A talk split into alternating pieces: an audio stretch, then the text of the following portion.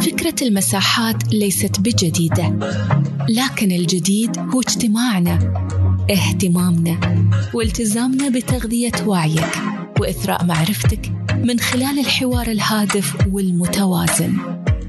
مادتنا الأساسية هي المعارف اللي قدمتها أعظم العقول في عالم القيادة وتطوير الذات والتواصل وجمعتها الكتب.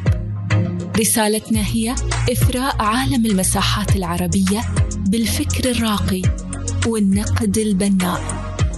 أما غايتنا فهي أن تتركنا في كل مرة وأنت بحال أفضل ومعرفة أعمق. حياكم في مساحة ابن رشد لقراءة الكتب.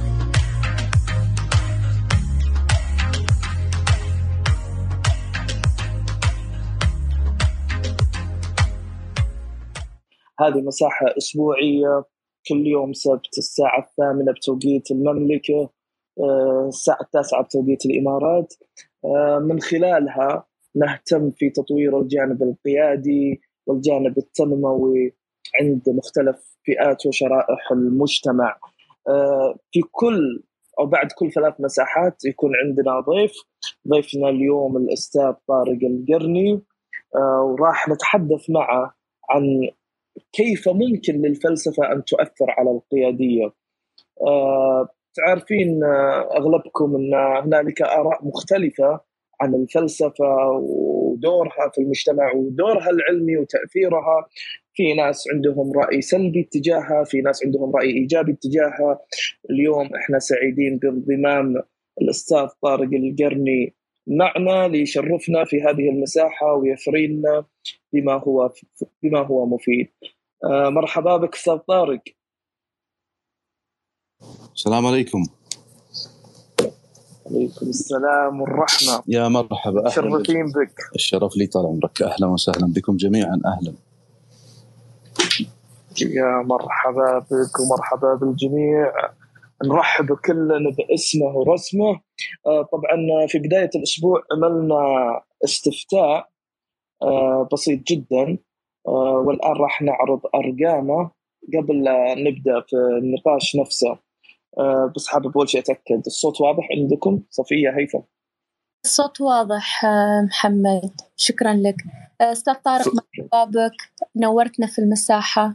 وسعيدين جدا اليوم راح نقدر نطرح محاور تقرب مفاهيم فلسفية للحياة اليومية وكيف ممكن الأشخاص العاديين يستفيدون من الفلسفة في حياتهم. وطبعا في بعض المشاكسات مني أنا وهيثم ومحمد إن شاء الله. وبعدين راح نترك المجال للمتابعين والمستمعين الكرام إنهم أيضا يطرحون تساؤلاتهم عليك. مثل ما قال محمد نحن نزلنا سيرفي أو استبيان سريع جدا. أه تعلم أساليب الفلسفة ومناهجها ضروري للحياة اليومية. فكانت الخيارات الفلسفة حرام الفلسفة لا علاقة لها بالحياة اليومية مناهج الفلسفة صعبة ونخبوية أو الفلسفة جوهر الحياة اليومية. فمحمد عندك النتائج آه، عندنا النتائج بس حابب قبلها أرحب بالدكتور هاني وبالأستاذ سعد وبالأستاذ علي وبالأستاذ تركي وبالأستاذ إبراهيم والأخت منيرة والأخت منال كلنا باسمه ورسمه يا مسهلا ومرحبا فيكم. آه بكل أمانة أنا كانت لي صادمة شوية الأرقام، طبعا اللي شارك في هذا الاستفتاء آه 109 109 أشخاص. آه كان الخيار الأول هو الفلسفة ضرب من الخزعبلات. وأتى بالمرتبة الثانية بنسبة 27% آه لا ربط بين الفلسفة أو أعيد لكم السؤال من جديد. هل ترى أن الفلسفة ضرورية للحياة؟ فالخيار الأول كان الفلسفة ضرب من الخزعبلات. جت بنسبة 27% لا أرى ربط بينهما جت بنسبة 15% مناهجها صعبة ونخبوية جت بنسبة 12% اللي ساعدني هو الخيار الأخير. الفلسفة جوهر الحياة وأتت بنسبة 46% أدري هيثم عندك تعليق قبل لا نروح للأستاذ طارق؟ أنا ما عندي تعليق على على البول لأنه في النهاية بتوقع أي شيء في مجال هو يعني بيعتبر على معظم الناس مجال جديد. حتى أنا عن نفسي يعني بدأت أعرف عن الفلسفة يعني يمكن في خلال الستة أو سبعة أشهر السابقة. آه والشكر للأخ طارق طبعا أكيد. آه من هو من الأشخاص اللي ساعدوني وحمسوني إني أتعلم عنه. يعني أتعرف بالفلسفة وأدخل في المجال ده آه وبرحب بالأستاذ طارق صديقي وأستاذي. وإن شاء الله حيكون الحوار جميل. و ما أعرف يا محمد أفتكر إحنا نبدأ طبعا بأول حاجة نعرف إيش هي الفلسفة ما هي الفلسفة؟ بالضبط. هذا طيب. هذا أول سؤال إن شاء الله راح نبدأ فيه. أرحب بانضمام الدكتور آه، سعيد الكعبي آه، كاتب راي في صحيفة الخليج آه، يشرفنا وجودك ووجود جميع الأخوة والأخوات المشاركين. أستاذ طارق الصوت واضح عندك؟ نعم نعم واضح. رأيت الاستفتاء وحابين نبدأ بأول سؤال اللي طرحه الأستاذ هيثم وش هي الفلسفة؟ وليه البعض آه، يخشى الحديث في مواضيعها؟ اولا أنا أشكرك يا آه، أبو الجوهرة وكذلك أشكر صفيه وهيثم على هذه الدعوة الكريمة. وأرجو أن تكون هذه الندوة نافعة ومفيدة وفاتحة باب للتأمل. المعضلة في الفلسفة ليست جديدة. ويمكن أن تكون معضلة الفلسفة أنها اتجهت في بداية الأمر أو لنقل في كليتها إلى أن تبحث في غيبيات لا يراها الإنسان ولا يستطيع أن يجعلها مادة للحديث عنها. تصبح وظيفة الفلسفة الكبرى هي صناعة المفاهيم أي صناعة التصورات. كما لا يخفاكم أن هذه التصورات آه، لا يمكن الوصول إلى اتفاق تام آه، حولها ففي بداية الأمر كان آه، كانت المحاولة للوصول إلى هذه لنقل هذه التصورات عن طريق البرهان. إن شئتم عن طريق المنطق الأرسطي. لكن هذه الفكرة أيضا أصبحت غير غير جديرة لنقل في الفلسفة ما بعد الديكارتية. وحاول ديكارت ومن بعده سبينوزا أن يدخلوا الهندسة من أجل الوصول إلى سبك كثير من المفاهيم عن طريق هذه العلوم الدقيقة. حتى أن مشروع سبينوزا الكبير كان هو عبارة عن تحويل الأخلاق التي هي تصورات ومفاهيم في أصلها غيبية إلى أن تصبح وكأنها معادلات هندسية. ثم جاء بعد ذلك مشروع آه، كانت الكبير وهو تحويل الفلسفة من كونها وسيلة إلى أن تصبح غاية في ذاتها. بعد ذلك جاء مشروع هيجل من أجل الوصول إلى تجسير بين الذات والموضوع عن طريق أدوات الفلسفة. ثم استمر الحال على ما هو عليه حتى جاء نيتش وحاول أن يكسر الثنائيات التي تقول بها الفلسفة أيضا. الثنائيات بمعنى خير شر حق باطل متضادات ان شئت.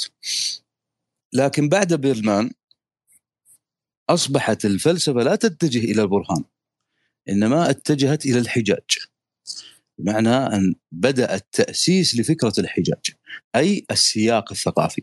هذا ما تجدونه عند ميشيل فوكو وعند من بعده إن شئتم حتى عند جاك دريدا ارسطو طلابه وعند سارتر وعند المناهج النقدية كاملة بلا استثناء وعند جيلدولوز الذي أصبح أيضا مهتما جدا بالمفاهيم ويرى أن الفلسفة هي عبارة عن مفاهيم. اذا يمكن أن تكون وفق ما سبق ولهذا أنتم تعرفون يعني حتى لا أنسى أن فكرة التعريف الأكبر أو الأشهر في الفلسفة هو البحث عن الحكمة. لهذا البحث عن الحكمة أي الوصول محاولة الوصول وليست الحكمة في ذاتها. لهذا البحث الدائم معنى ذلك أن التصورات ستكون مختلفة لا يوجد تصور ثابت. أنت تتصور أمر وأنا أتصوره لكن بيني وبينك سابقا برهان والآن حجاج. ومن الذي يستطيع أن يغلب؟ يعني إن شئنا أن نأخذها بطريقة صراعية باعتبار أن اللغة جيش كما يقول نيتش. في هذه الحالة تصبح الغلبة لمن عنده هذا البرهان أو لمن عنده هذا التأصيل التصوري. الفلسفة أيضا كانت تأخذ الشكل النسقي منذ بدايتها. ولنقل من من جمهورية أفلاطون التي هي أول مطبوع مكتمل وصل إلينا فلسفيا. حتى وصلت إلى هيجل ثم انتهت أو انتفت أو توقفت الفلسفة النسقية. المتفق عليها إن شئتم أن تقولوا هذه العبارة التراثية. بمعنى أنها في عام 1831 بموت هيجل توقفت الفلسفة النسقية، بعد ذلك أصبح آه، أصبحت فكرة النسقية اجتهادات. فمثلا مشروع نيتش هل يقال عنه نسقي أم لا؟ بعضهم يرى ذلك مثلا مثل هايدجر مثلا وبعضهم لا يرى ذلك. اذا سنتجه للفكرة الكبرى وهي أن الفلسفة ليست نسقية، بمعنى ماذا النسقية؟ بمعنى أن الفيلسوف يحاول أن يضع نسقا لكل ما يدور حول الإنسان وطبيعته. فيصبح كأنه أعطاك منظومة مكتملة. هذه أيضا كانت من المعضلات التي تواجه الفلسفة. بمعنى أن معضلات الفلسفة متعددة ويصعب حصرها. ولعل كما قلنا يمكن من أبرز هذه المعضلات هو التعريف نفسه. التعريف بالمعنى المنطقي يعني الحد الذي يأتي له بداية وله نهاية. خلاف في هذا الحد لا ينتهي. وفق هذه النقاط التي يمكن أن ذكرتها هنا آه، بشكل سردي. فمعضلة آه، الفلسفة هنا هي أنها تعطيك أيضا تصورات غيبية كما قلت وهذا الإشكال هو الذي ظهر في إشكالية الفلسفة والدين ولعل يعني يمكن أن يكون أو أن تكون الفكرة التي يعني ذكرتموها في الاستفتاء هي معضلتين. المعضلة الأولى علاقة الفلسفة بالدين. باعتبار أن الدين هو الذي يعطيك جوابا للغيبيات. والثاني معضلة الفلسفة الثانية مع المادة. يعني حدثت مشكلة كبيرة وهذه المشكلة طبعا قامت بعد التطور الفيزيائي الكبير الذي يقول أن لا شيء إلا أن يكون مادة أو طاقة يعني أي شيء آخر ليس له ليس له قيمة اذا نحن أمام اتجاه مادي لا بد أن تتجه إليه العلوم العلوم الإنسانية بشكل عام وهذا ما اتضح أيضا مع فلسفة آه، آه، اوغست كونت الفلسفة الوضعية أن يصبح كل شيء مادي ما وراء المادة لا يمكن دراسته. هذه معضلة كبيرة أيضا، اذا نستطيع أن نقول أن أكبر معضلتين وأنا سأطبقها الآن في واقعنا. هي معضلة الفلسفة والدين هذه تجدها عند عموم الناس. باعتبار أن التصورات الماورائية التي لا يمكن أن نصل إليها بالمنطق ولا بادوات الفيزياء هذه لا تعطيك إياها إلا الدين. الامر طبعا إذا استثنينا الحدس الحدس الإنساني، الحدس اللي هو ما ما ما أصل إليه بدون مقدمات. يعني قاعدة أحس إنه كذا كذا. فهذا شخصي وليس جمعي. الأمر الثاني هو علاقة الفلسفة بالمادة. وهذه ستجدها مشاعة كثيرا عند أصحاب المادة. مثلا الاختراع مثلا مهتمين بالاختراع مثلا أو بالمال أو بالتطور التقني هؤلاء أو المختبر يعني مختبرات بشكل عام هؤلاء عندهم مشكلة في الفلسفة لماذا؟ لأنهم هم يبحثون في مادة لا يبحثون في ما وراء المادة، ما وراء المادة لا قيمة له. فهذه معضلة الفلسفة الكبرى الآن. يمكن أن تفتح لنا بابا في النقاش وإن أردت أن أستطرد فيها فلا بأس. جميل جدا. كمل كمل أستاذ طارق مستمتعين بحديثك. أنا طيب جيد. آه، يعني لعلك تخبرني إن كان تجاوزت الحد في, ال في ال الوقت حتى أقف. هكذا سيكون اتفاقي نعم. معك. ممكن أسألك سؤال آه، ف إيه. نعم. نعم نعم طيب يعني الآن نحن ذكرنا كل هذا الذي حصل في التغيرات في مفاهيم الفلسفة وكيف الناس الآخرين كيف نظروا لها يعني آه، من منذ البداية حتى اللحظة وبعدين المعضلتين اللي ذكرتهم حضرتك طيب في في هذا في هذا العصر إذا كانت هذه المفاهيم بدأت تتسرب من يدينا وبدأوا الناس ينظرون إليها بطريقة ربما يشوفونها رفاهية يشوفونها شيء مش مطلوب آه يتجهون إلى المادة أكثر يخافون من علاقتها بالدين. طيب ما الذي جعل شخص مثلك أستاذ طارق يفكر بالتعمق في هذا الجانب ويدرسه بهذا الشكل الكبير بل ويركز أيضا على النقد ومناهج النقد كذلك ويستخدم الفلسفة في تفكيك المفاهيم وتحليل النصوص؟ ليش ارتئيت أن هناك أهمية حتى حضرتك تركز في هذا الجانب وتتعمق فيه بشكل كبير؟ اخاف تكون دعوة مظلوم يا صفيه ما أعرف لكن يمكن أني أنا متخصص في النقد وقريب جدا من هذا المجال وممكن أنني أحببت هذا الباب من هذه من هذه الزاوية يعني. فاقتربت من الفلسفة لهذا السبب. وكل له رغبته التي يحاول من خلالها أن يثبت وجوده الفكري. فأنا وجدت أن هذا الباب نقول العلوم الإنسانية لأني أنا حقيقة أؤمن تماما أن العلوم ثلاثة فقط. علوم إنسانية وعلوم طبية وعلوم مهنية. يعني أنا لست ممن يقسم العلوم. هذه طريقة أكاديمية من أجل التوظيف وتعبئة سوق العمل. أما أنا فلا أرى ذلك. يعني لا يمكن أن أفهم مثلا فكرة الوجود دون أن أتعمق في علم النفس والاجتماع والدين والأنساق والآداب وغيرها.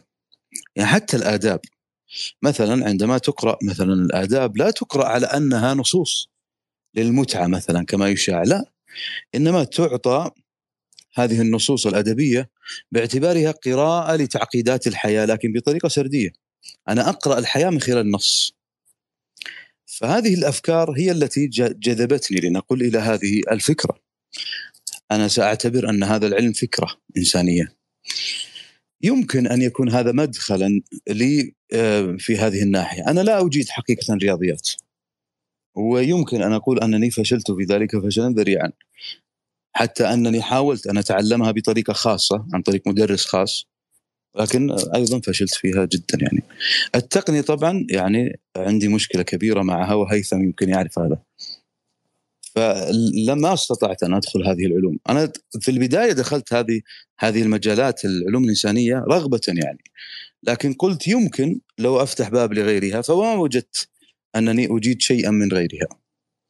فارتضيت هذا الطريق وأراه جيدا ولكن أنا أريد أن أنبه لنقطة مهمة.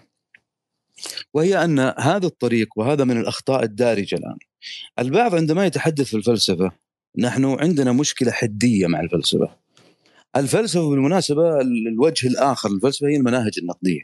يعني المناهج النقدية هي عبارة عن تسييل للنظريات النسقية الفلسفية على تحليل الخطابات والنصوص. فالإشكال فيها إنه حدي جدا النقاش حولها. إما أن نعتبر الفلسفة لا قيمة لها نهائيا أو أنها من الترف يعني وقت الفراغ يمكن أن تقرأ من أجل أن نغرد ببعض ما نقرأه في هذه الكتب. هذا اولا هذا جانب أولي. الجانب الثاني أن أرى أن الفلسفة وهذه تجدونها أيضا مبثوثة عند يعني من آه، يهتم بهذا الجانب اللي هو الجانب الفلسفي تجدونهم يتحدثون عن الفلسفة وكأنها كل شيء. يعني ادخل الفلسفة وستصل إلى آخر درجات التطور الإنساني. كتاب واحد كفيل بأن ينقلك إلى أن تصبح يعني من النخبة النخبة على مستوى العالم. يعني دائما ما أقول كأنها مصباح علاء الدين. هذا خطأ أيضا. الفلسفة جزء من صناعة الحضارة والطب جزء من صناعة الحضارة والفيزياء جزء والكيمياء جزء والرياضة جزء والفن جزء والدين جزء والسياسة جزء. تكتمل هذه كلها لتكون شيء اسمه حضارة فقط. بل سأقول قولا قد لا يروق لكثير من آه، يعني ممن يدخلون الفلسفة. يعني حتى نتوسط حتى نعطي الفلسفة حقها يعني. الفلسفة عبر التاريخ لم تكن في بداية أو لنقل لم تكن آه، صانعة للحضارة على مر التاريخ. إذا أخذنا مثلا الفلسفة اليونانية أو التاريخ اليوناني شئتم. فستجدون أن التاريخ اليوناني بدأ حقيقة فلسفيا يعني مع سقراط اتركوا ما كان قبله وأنا اعتبرها خواطر. أكثر ما تكون أنها خواطر آه، أكثر من أن تكون فلسفة بالمعنى النسقي. سقراط جاء بعد تحول طبعا كانت هناك معركة كبرى بين إسبارتا وأثينا جيش إسبارتا اتجه إلى الزراعة البحرية بحرية أثينا اتجهت إلى تحويل البحرية إلى أن تصبح ميناء ميناء تجاري فأصبحت أثينا في ذلك الوقت ملتقى لكل الثقافات الإنسانية، يعني دائما ما أشبهها بدبي الآن. ملتقى لكل الثقافات الإنسانية. يعني كأنها عاصمة إنسانية. هذه الفكرة الآن جاء سقراط وقتها واتجه إلى المنهج الاستقرائي. المنهج الاستقرائي بمعنى أن أستقرئ الأفكار وأن أحاور الناس ثم من خلال هذه الحوارات أستطيع أن أخرج مفهوما كليا يصلح لكل هؤلاء المختلفين. فبعد حواراتي معهم سأقول لهم أن العدالة كذا، أن الفضيلة كذا، أن الإنسان كذا وهكذا. فالمنهج ولهذا كان يناقش كل الطبقات وكل من كان أمامه. ولكن كانت فلسفته كفلسفه تلميذه صاعدة إلى السماء. بمعنى أن فلسفته في أمور محددة إذا لم يجد جوابا دقيقا لها كان يقول هذه عند الآلهة ليست عندنا. كما تجدون هذا في محاورة كراتوليوس مثلا اللغويه. هيثم قفل المايك. أي معلش فهذه فكرة عنده. مثلا لماذا اتجه هذا الاتجاه؟ لأن الواقع في ذلك الوقت كان يقول له أن يتجه هذا الاتجاه. اتجاه الاستقراء للوصول إلى المفاهيم الكلية. اذا هو متى جاء؟ جاء بعد حروب لنقل ثورات سياسية وثورات أيضا دينية فيما يخص الآلهة. الآلهة بالمناسبة تعتبر رموز عندهم وليست آلهة بالمعنى التعبدي. أيضا يعني حتى أن بعضهم وتجدون هذا بالتفصيل عند تودروف وغيره أن هذا الصراع الذي بين الآلهة هو صراع بين المدارس الفكرية ولكن يرمز إليها بذلك الرموز حتى يخرجون من ضيق السياسة. اذا كانت الفلسفة الآن في هذا الوقت جاءت بعد ماذا؟ ثورات طويلة الأمد مئات السنوات من الفلسفة الطبيعية إن شئتم مدرسة فيثاغورس وطاليس وغيرهم. ثم أيضا الثورات الكبيرة جدا إن سميناها دينية ثم أيضا السياسية. فجاءت الفلسفة لتنظيم هذه الفوضى. تنظيم هذه الفوضى. إن أخذنا مثلا أيضا في العصر الإسلامي فسنجد أن الكندي والفارابي ما جاءوا إلا بعد 300 عام يعني في القرن الثالث أي أنهم جاءوا بعد تأسيس هذه الحضارة الإسلامية. إن جئنا أيضا لديكارت. ديكارت جاء بعد ماذا؟ هو ديكارت يعني نشاطه حياته هو مولود عام 1598 وتوفي 1650 في هذه الفترة وهي فترة مزامنة أيضا لبيكون لكن بيكون توفي 1626 لكن تقريبا الوقت واحد. جاءوا بعد 300 سنة من الصراعات الدينية. لوثر وتوماس مور والثورات الدينية التي موجودة في إيطاليا ثم انتقلت إلى انجلترا ثم آه، هولندا ثم عادت إلى فرنسا لكن آه، يعني خرجت من فرنسا سريعا. هذه الثورات الدينية والسياسيه أيضا ثم أيضا العلمية. كوبرنيكوس مثلا غاليليو آه، أيضا السياسية ميكافيلي مثلا وغيرها من الأفكار السياسية. اذا هو جاء بناء على هذه حتى الفلسفات الفلسفة الإسمية الفلسفة المسيحية مع اوغوستين وتوما اكوين وغيرهم. إذا هو جاء وفق تراتبية طويلة امتدت إلى 300 عام ولعلكم ترون هذا بالتفصيل فيما قاله جوزيف لوكلير الذي آه، تحدث عن هذه الفترة فيما يقرب من 1200 صفحة. كتاب مهم جدا لمن أراد أن يفهم هذه ال 300 سنة التي توصف وصفا لا أرتضيه بأنها عصور الظلام. طيب. جاء ديكارت بعد ذا جاء ديكارت بعد بس أكمل هذه السردية. نعم. جاء ديكارت آه، بعد ذلك وفي نفس التزامن ولكن في بلد آخر فرانسيس بيكون الذي أنشأ ال ال الاورجانون الجديد بناء على هذه المنازعات. ونفس الفكرة كانت عند ديكارت ديكارت كان مشروعه الذي قاله بالنص أنا أريد أن أنشئ مشروعا عقليا لأرد على الملحدين فيه. فلا أرد بالردود الدينية لأنه يسوعي. وقال لا أريد أن أرد عليهم بردود دينية نقلية إنما بردود عقلية. وهذا الذي سيجعلني أتجه إلى الرياضيات والهندسة. ثم استمرت هذه حتى جاء أيضا آه، بعد ذلك لنقل كونت. أنا سآتي بالثورات الكبرى في عالم الفلسفة. اوغست كونت مثلا الذي جاء بالوضعية متى جاء؟ جاء بعد الثورة الفرنسية. ثم جاء اختلاط الناس الكبير جدا بعد 100 سنة من الثورة. قال اختلط الناس كثيرا في السياسة وفي الاقتصاد في الدين السياسة والدين تحديدا وغيرها من المناحي التي لها ارتباط بها كالاقتصاد. اذا لابد هنا من وضع فلسفة وضعية أي مادية. طبعا هو تأثر أيضا بوعد وستفاليا الذي جاء بعد حرب 30 عام 1648 هذه الأحداث هي التي جعلت هؤلاء الفلاسفة يتجهون إلى الفلسفة والتأثير الفلسفي. قولوا نفس الفكرة لفلسفة مثلا نيتشه الذي جاء بعدهم.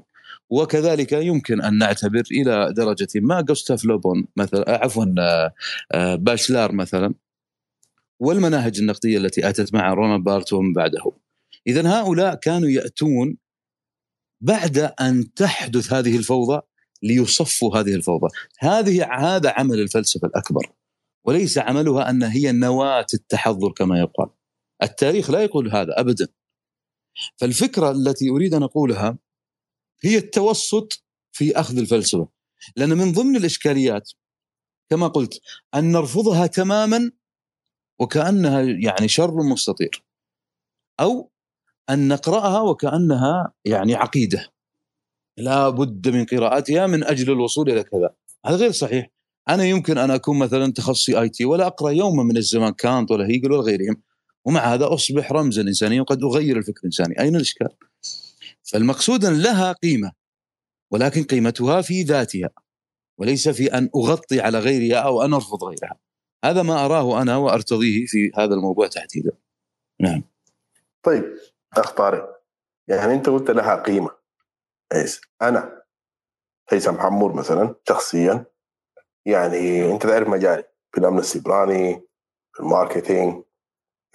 أنا بهتم مثلا بالقيادة.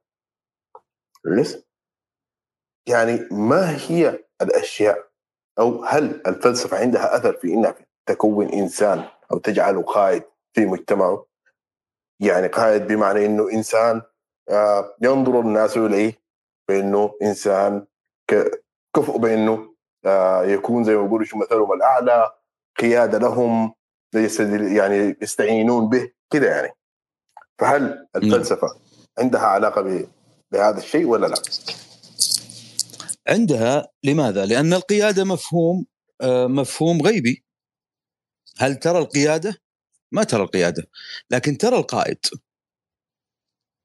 القائد يعتبر تجسيد للمفهوم الغيبي اذا القيادة هنا بما أنها مفهوم غيبي أو تصوري فبطبيعة الحال الفلسفة لها علاقة بها.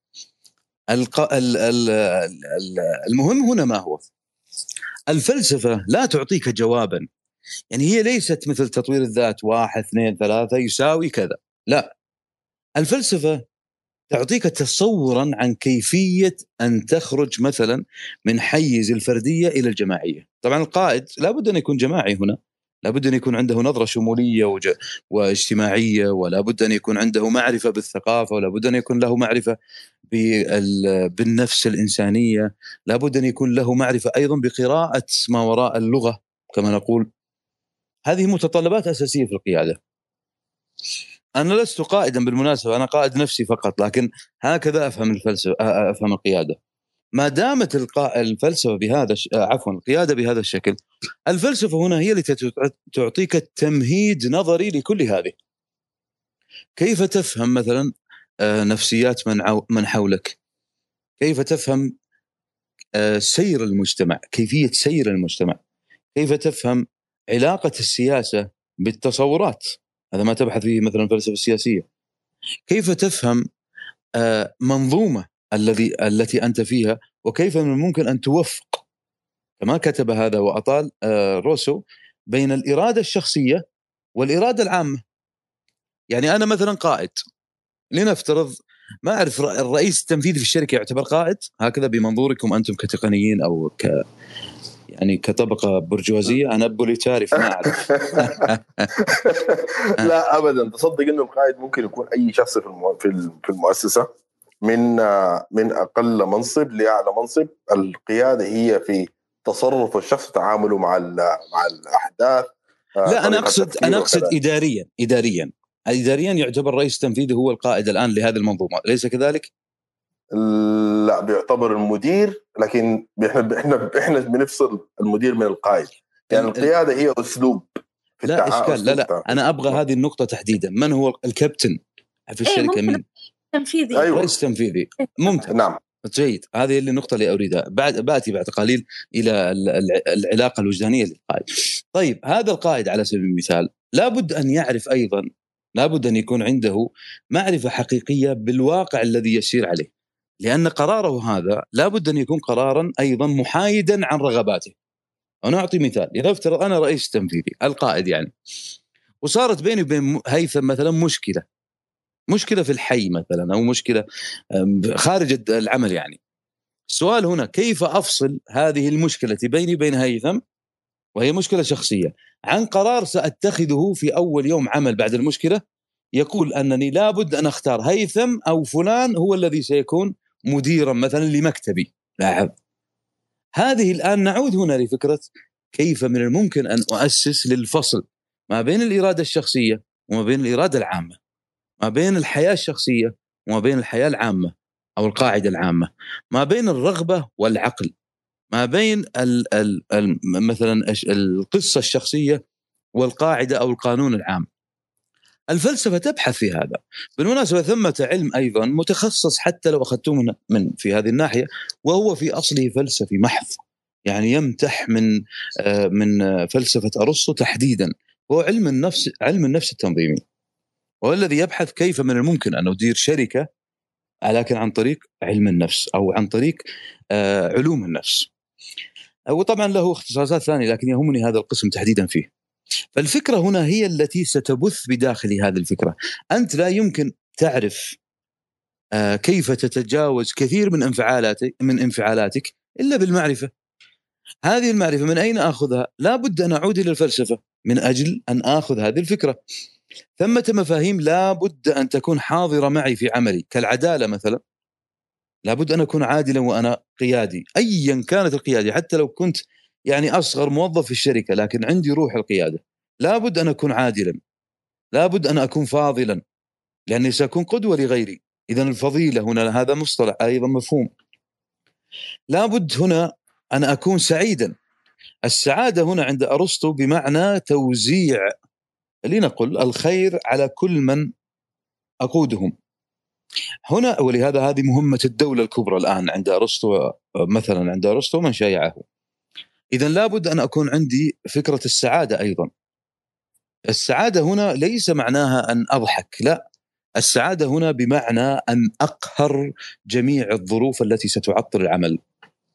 كأنني أضاد هذه الكآبات التي تسير في أروقة العمل الذي أنتمي إليه. اذا لابد أن يكون عندي مفهوم السعادة. هذه المفاهيم كلها هي مفاهيم فلسفية في الأصل. من خلالها أستطيع أن أنشئ هذا القائد الذي بداخلي أو لنقل أنني أستحثه وبعد ذلك أستطيع أيضا من خلال هذه المفاهيم أن أؤسس نظريا إلى كيفية تعليم غيري للقيادة. نعم جميل طيب. جميل جدا أستاذ طارق. آه عفوا بس أستاذة صفية. آه أستاذ هيثم بس لو تضع الاستبيان عشان بس الناس تشارك فيه هذا الاستبيان راح يضع إن شاء الله الاستاذ طارق الآن. عشان عفوا الاستاذ هيثم. عشان فقط لهدف تطوير المساحة وأخذ آرائكم آه لما لنقدم لكم ما هو أفضل وأفضل. آه صفية عندك مداخلة؟ تفضلي أيوة الآن يعني على مسألة أن الفلسفة تؤسس اللي لي أنا مساري كفرد أسلوبي في القيادة طريقتي في التعامل مع الآخرين. طيب في مدارس كثيرة أستاذ طارق. اليوم يعني أنت ذكرت مثلا العدالة. طيب في مدرسة ترى العدالة أنها أنانية مثلا. هي لا تراها مثلا يعني هي هي نوع من أنواع الأنانية. آه، في مدرسة مثلا يمكن تنظر إلى الامتنان هو وجه من وجوه الانتقام مثلا على سبيل المثال. وطبعا قيس على ذلك في طريقة تناول الفلسفات المختلفة أو المدارس الفلسفية المختلفة للمفاهيم الإنسانية اللي نحن نتكلم فيها. آه، تنظر للتعاطف بطريقة مختلفة ترى لا تشجع العمل الودي البسيط على سبيل المثال وليس التعاطف أو المفاهيم الكبرى مثلا لعملية علاقتي بالآخر. طيب اليوم أنا كفرد فأعرف شو أختار يعني هل لازم أختار مدرسة معينة فلسفية آه، أقرأ فيها وأتعلم منها وأطبقها آه، أيضا الشق الآخر من السؤال أن اليوم في هذا الوقت في هذا العصر بالتحديد آه، الصناعية الرابعة وغيرها هل ستكون هناك أيضا نواة لمدارس جديدة فلسفية أو أو طريقة أخرى في التعامل مع الفلسفة؟ نعم الشق الأول تتحد... آه، تتساءلي فيه عن ما الذي أختاره أليس كذلك؟ نعم كيف اعرف صحيح أو يتناسب أو أو هو هذا بالضبط اللي لازم أتبعه؟ انت من تختاري ذلك. من الأمور التي تحرص جدا الفلسفة على أن تعلمنا إياها هي أن أكون حرا ومسؤولا. لا تنفك الحرية عن المسؤوليه. أنت حرة في اختيار آه، المدرسة التي ترينها صحيحة من خلال المعرفة طبعا. أنت تتعرفي ثم تختاري وتكوني مسؤولة عن اختيارك. يعني لا تدعي المظلومية أو البكائية بعد ذلك. أنت من اخترتي هذا الطريق فلا بد أن تتحملي مسؤولية هذا الطريق. هي مثلها لو يعني حتى أقرب الفكرة كانني اختار تخصص جامعي. أنا اخترته برغبتي ولا بد أن أتحمل مسؤولية هذا التخصص. لا ناتي لاحقا وأقول كذا وكذا مما يقال الآن. مثلا إذا لم أجد عملا أو وجدت أنه يعني تخصص لا قيمة له مثلا اجتماعيا ثم آتي وألوم غيري. لا. هذا تخصصي يجب أن أبقى فيه وأتحمل مسؤوليتي. نفس الفكرة. أنا اخترت مثلا هذا الطريق يجب أن أكون كذا. هذه الفكرة أصلا منتشرة يعني أو موجودة حتى إذا أخذناها تمذهبيا حتى في الدين. أنا اخترت هذا المذهب. أنا اخترت هذه الطريقة. أنا اخترت هذا الرأي مثلا. في في في أمر معين. إذا أخذناهم مثلا في آه، في اختياراتي مثلا حتى في مسائل العمل أنا عندي شركة هنا وشركة هنا. لماذا اخترت هذه؟ أنا مسؤول. يجب أن أربي وهذا ما تنادي به الفلسفة يجب أن أربي المجتمع كله على أن يتحمل كل فرد مسؤوليته. لا ان يأتي بعد ذلك ويضع المسؤولية على غيره هذا بالنسبة للشق الأول. يعني أنا أحاول أن أجيب آه، آه، يعني بسرعة حتى لا أطيل. الشق الثاني ضاع في الطريق. ما هو السؤال الثاني؟ نسيت. هل هناك نواة لتوجه جديد توجه فلسفي جديد أي في هذا أي. الآن التوجه الأكبر الآن هو توجه لفلسفة العقل مدرسة جون سير تحديدا والإدراكيات هي علاقة اللغة والنفس والدماغ والأعصاب.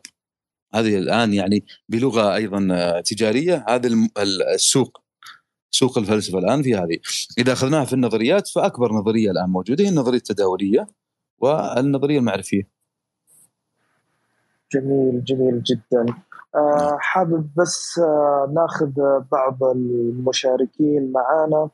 آه بس حابب أأكد أن في البعض طالب الميكروفونات لكن يعذروني. الشخص اللي مش معرف حسابه ما أقدر آه، اعطيه المايك واعذروني فيها. فراح نبدأ بالأستاذ إبراهيم آه، وبعد الأستاذ عمر وبعد الأستاذ عبد الله وبعد الأستاذ حمد. آه، أرجو أن السؤال يكون جديد وذو إفادة عشان بس نستفيد من الوقت بأقصى درجة ممكنة. تفضل أستاذ إبراهيم. شكرا أستاذ محمد وأشكركم لاستضافه لاستضافة العلم والقمة الأستاذ طارق. أه الحقيقة أنا أه ربما أن يكون مثل الأستاذ هيثم جديد أه على الفلسفة وتعلمتها تحديدا في الأشهر القليلة الماضية من الأستاذ طارق. ومن كتب آه، اقتنيتها. لكني كنت أعلم أنا نشأت في بريدة التي هي أفقر ما تكون للفلسفة. نشأت وترعرعت في بريدة. وعملت شطر يعني من من عمري في بريدة كذلك. وعانيت من الفقر في المفاهيم وفي استيعاب المفاهيم. فاللي الذي طرحه الأستاذ هيثم فيما يتعلق بالقائد وكيف يفرق بين الإرادة الشخصية ومتطلبات النظام هذا أكثر ما يعاني منه القيادي. إذا كان عندي خمسة موظفين الأول منهم يبي يأخذ ممتاز والأخير الخامس يبي يأخذ مرضي كيف أفهم هذا الأخ لماذا أدائك مرضي؟ الفجوة هذه بين الرئيس اللي هو القائد والمرؤوس هذه لا يملأها إلا الفلسفة في مجتمع لا يوجد فيه فلسفة على الإطلاق. هذا واحد. الشيء الثاني فيما يتعلق بوظيفة الفلسفة الاستاذ طارق فتح مساحة لقراءة الجاحظ بالبيان والتبيين وسأل سؤالا لا يجاب عليه إلا من خلال الفلسفة السؤال كان يتمثل في الثنائيات ثنائية الخوف والجوع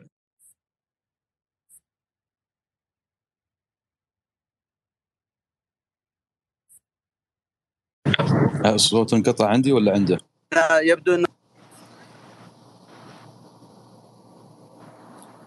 الانقطاع من عند الأستاذ إبراهيم شكل النت خايف عنده. أول ما اضطر الخوف والجوع وقف ألو؟ إيه. أستاذ إبراهيم الاتصال مش جيد. الاستاذ الاستاذ طيب نعتذر. نعتذر من الأستاذ إبراهيم. آه، آه، تسمعون صوتي؟ إي تفضل تفضل. نعتذر من الأستاذ إبراهيم. آه ناخذ الأستاذ عمر. ما تراني نساي يا محمد. خلني بس أعلق تعليقا سريعا على ما قاله. يلا تفضل تفضل. ثم إذا إذا اكراما لإبراهيم إذا كان بي مثلا إذا عاد له النت ممكن يعود بعد قليل.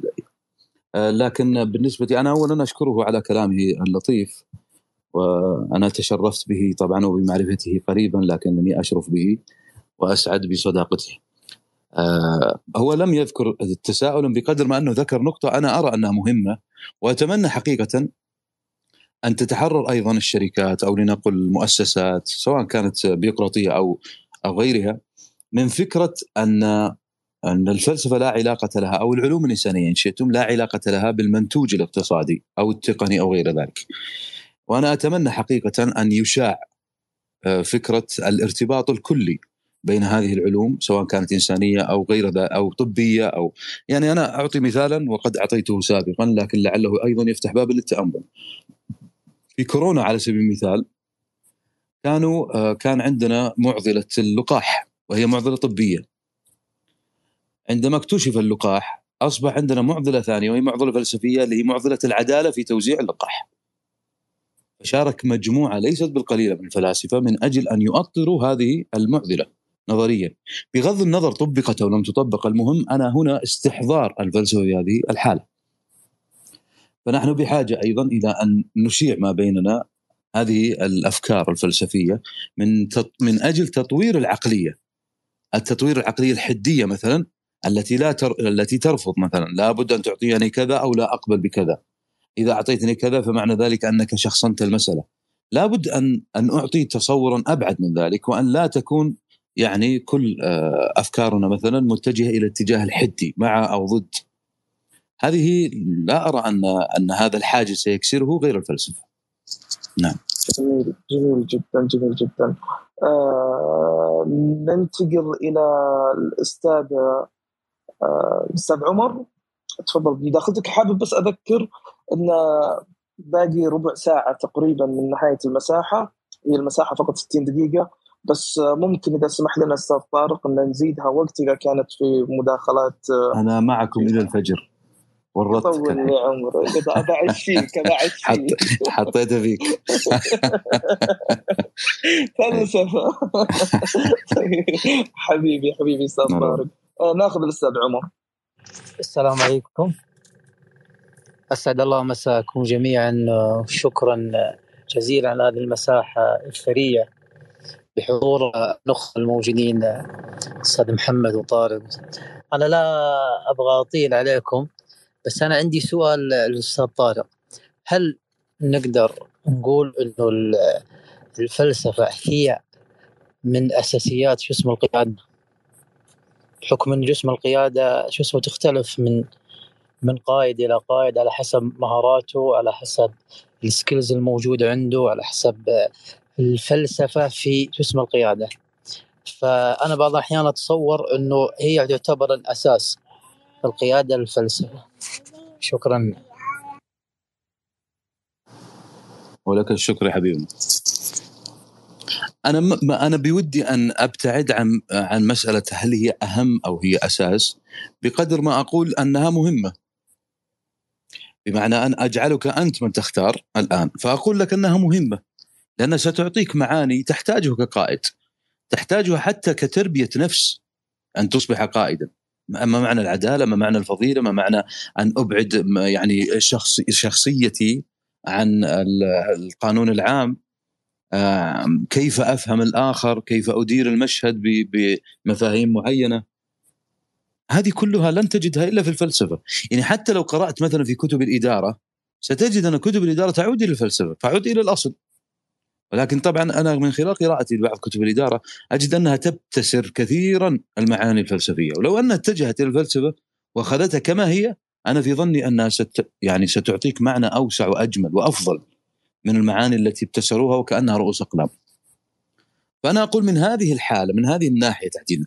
بالمناسبة ايديث ايديث هول مثلا تستخدم فلسفة أرسطو من أجل أن تقيم الحالة لنقل الاقتصاديه في بريطانيا.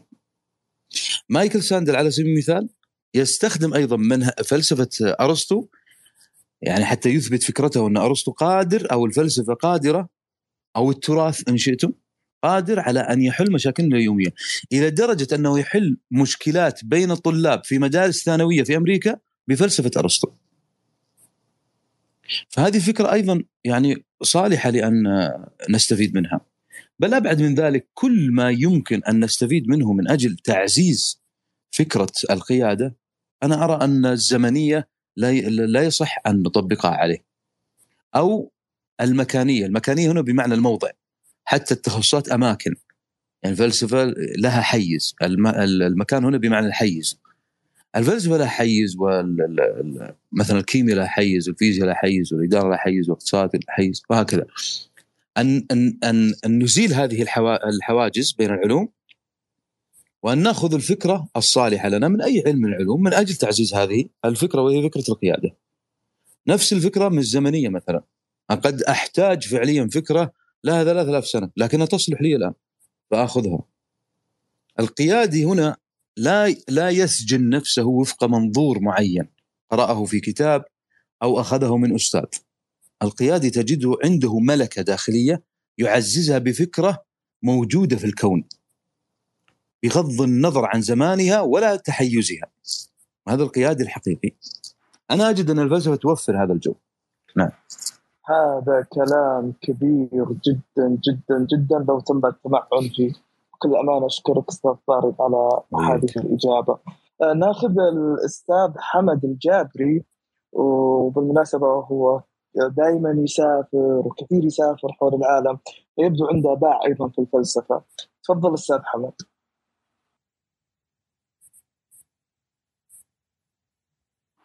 يبدو أنه بعيد عن الجوال ما في مشكلة. آه ناخذ أستاذ عبد الله. أستاذ السلام. عليكم ورحمة الله وبركاته. آه عفوا عفوا أستاذ عبد الله. عفوا أعتذر منك عزيزي. نسمع أستاذ حمد ونرجع بعدين أستاذ عبد الله. الله يسلمك إن شاء الله. أنا والله لابد للمشاكسات في هذه الحياة. الله يعطيك العافية أخوي محمد وأختي صفية وأخوي هيثم. الأستاذ القرني دائما أتابعه في مساحاته ويعجبني رؤاه الفلسفية وعمقه. في السابق كنت أقرأ الفلسفة من باب يعني المتعة ومن باب يعني ها تقضية الحاجة أو تقضية الوقت. ولكن حينما بدأت دراستي في الدكتوراه في الذكاء الاصطناعي أول صفعة حصلتها كانت من الدكتورة المشرفة. حينما قدمت الأطروحة فكرة الأطروحة كانت الصفحه حينما نظرتها نظرة واحدة كذي قالت لي هذا الفكرة أو هذا الأسلوب اللي أنت بنيته هذا أسلوب ماجستير مش أسلوب دكتوراه. قلت لها زين طيب. قال في أسلوب الدكتوراه لابد أن تتعمق في قضية المفهومية والمفاهيمية. قلت لها يعني كيف؟ قالت كيف؟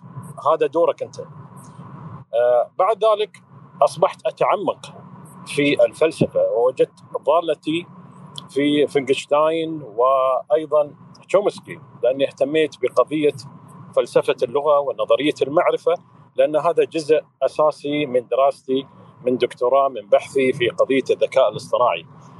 أنا أشوف إن آه، إحدى الأشياء التي توقفت آه، في هذا العالمين الكبار الجليلين حينما قال فيتغنشتاين أن معظم المشاكل هي مشكلة لغوية.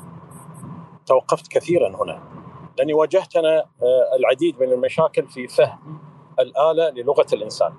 ثم بعد ذلك توقفت أيضا في جملة ودائما يكررها تشومسكي هو أن اللغة ليست للتواصل اللغة ليست للتواصل ويبرر في ذلك أن هناك العديد من أمور تستطيع أن تتواصل من دون اللغة سواء كان لغة الجسد، لغة الألوان، اذا شو فائدة اللغة؟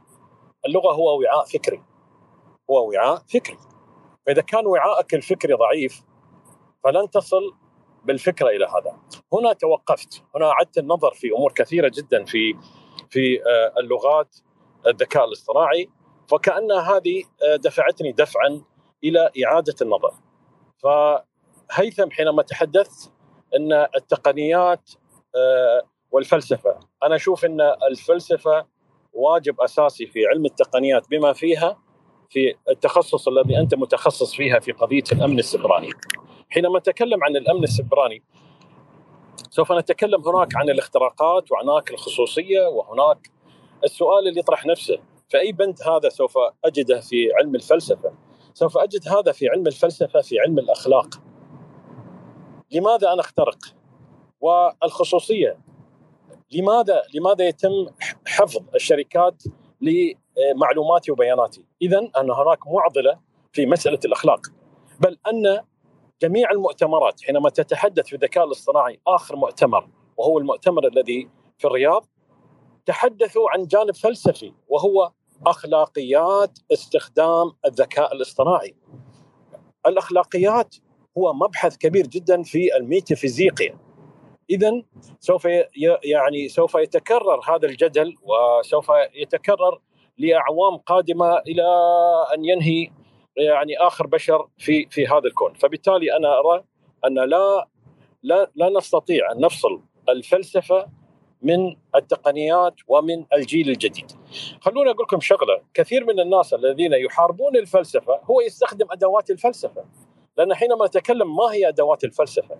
أدوات الفلسفة كالتالي، حينما تطرح السؤال والتساؤل والحوار والإقناع هذا هو أدوات الفلسفة التي أنت تمارسها من دون علم. فحينما نتكلم عن القائد اخبروني ما هو القائد الذي لا يستطيع أن يقنعني؟ اذا على القائد أن يستخدم أدوات الفلسفة وأن يكون مقنعا لمن يقوده.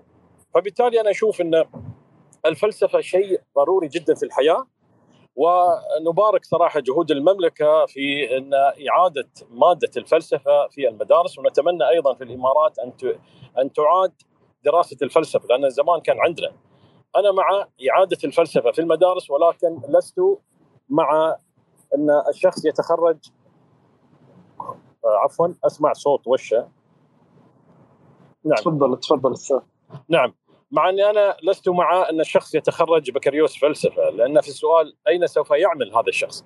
أنا مع أن تكون فلسفة يعني آه، مذابة في كل التخصصات وبالذات التخصصات التقنية. لأن حينما نطرح لماذا هنا سوف يأتيك آه، هنا سوف تفتح أبواب الفلسفة. لماذا؟ حينما تتكلم عن المستقبليات والاستشراف وما إلى ذلك فهو هذا هو الفلسفة. لأن سؤالنا هو أين يقف العلم؟ يقف العلم في المستقبليات. لأن ما عندي أرقام محددة. هنا يفتح يفتح أبواب الفلسفة على مصراعيها وتجاوب ما الذي سوف يحدث في المستقبل. هنا لابد أن يعني يكون الفلسفة هي دائما نحن نتحدث اليها فبالتالي آه، وجدت يعني صراحة يعني آه، مجبر أخاك على بطل في دراستي للدكتوراه لابد أن أتفلسف ولابد أن نتعمق في التساؤلات. وأيضا آه، آخر نقطة. أشوف أن كل إنسان حينما يسأل سؤال لماذا? فهو الآن بدأ بالفلسفة. هنا الآن لأن العرب قديما ما قبل الترجمات لفلسفات أرسطو وهذا كانت لديهم فلسفة. لكن تحت مفهوم الكليات. فحينما ننظر الأشياء بكلياتها فنحن ننظر برؤية فلسفية. فلا ننظر أن الفلسفة هي شيء يعني ترف أو شيء ثانوي لا بالعكس. كلمني عن الكليات. حينما نتكلم عن فلسفة القانون إشكالية فلسفة القانون أنا أشوفه أن هناك العقليات التي كتبت القانون عقلية وعقلية أخرى فسرت القانون وعقلية ثالثة هي التي طبقت القانون. اذا هذه الإشكالية هي إشكالية فلسفية في في المعرفية في الإدراك. فبالتالي نعم. فبالتالي أختي صفيه ان الإشكالية تكمن في من يصارع ومن يعني يقف عتبة على الفلسفة مع أنه هو يستخدم أدوات الفلسفة ليثبت لنا أن لا جدوى للفلسفة، يعني سبحان الله يستخدم أدوات الفلسفة ويتفلسف ويقول لك والله لا جدوى للفلسفة، أنا أشوف أن الفلسفة واجبة جدا، الفلسفة أخوي هيثم هي من جزء صميم أساسي من عملك اليومي في في عالم الأمن السبراني. الفلسفة في في التقنيات الحديثة والجيل الرابع حينما نتحدث حينما نتحدث عن أخلاقيات حينما نتكلم عن الحدود فهذه هي الفلسفة. الفلسفة لن تخرج عن الإطار. والمعذرة عن الاطاله لأن ظاهر ثقلت عليكم المعذرة والله أبد أبد والله أبد والله زين ما قيل و كبر الكلام زي ما يقول. ما عليك زود ما عليك شكرا. عشان الوقت يطول أبشر أبشر أبشر جميل الله يسلمك. تفضلي أستاذة صفية. أنا بس لأن كلامك يعني فيه أصلا هو في سؤالين إذا ممكن نوجههم بشكل سريع قبل أن ننتقل للمتحدث الآخر الأستاذ طارق.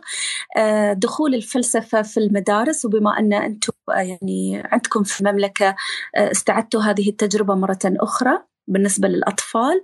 والشق الآخر هل أنت مع أو ضد أن الشخص يتخصص بكالوريوس ودكتوراه في الفلسفة؟ إذا وعليك أمر أستاذ طارق تجاوب على هالسؤالين.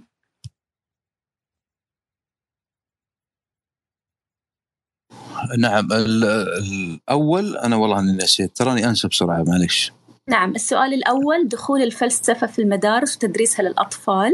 والسؤال الثاني نعم طيب الأول نعم. بالنسبة لتدريس الأطفال لا لست مع تدريس الأطفال الفلسفة أنا لا لست مع تدريس الأطفال الفلسفة لا إشكال في الثانوية أن يأخذوا يعني بدايات للفلسفة لا إشكال في ذلك كالمنهج الموجود في السعودية والتفكير الناقد وهو ادواتي أكثر من كونه يعني متعمق كثير.